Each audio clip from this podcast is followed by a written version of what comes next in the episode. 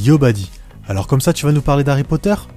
Ah non, mais pourtant tu m'as parlé d'une école qui recrute des jeunes aux capacités hors normes et tout ça caché aux yeux de tous. Salut Boba, et oui effectivement tu n'étais pas loin, et on va plutôt parler de mutants, car je vais vous présenter une collection qui me tient particulièrement à cœur. Il s'agit de X-Men, la collection mutante, publiée chez Hachette. C'est une collection qui a commencé en octobre 2020, et j'ai fait le choix de m'y abonner, car c'est une équipe de l'univers Marvel dont je trouve le parcours fascinant, mais malheureusement j'avais seulement lu quelques arcs par-ci par-là. Cette collection fait office de best-of, et il y a donc tous les récits majeurs de l'univers X-Men, depuis leur reboot dans les années 70 avec l'arrivée de Chris Claremont et de Len Wein, jusqu'en 2008 avec Joss Whedon et John Cassaday.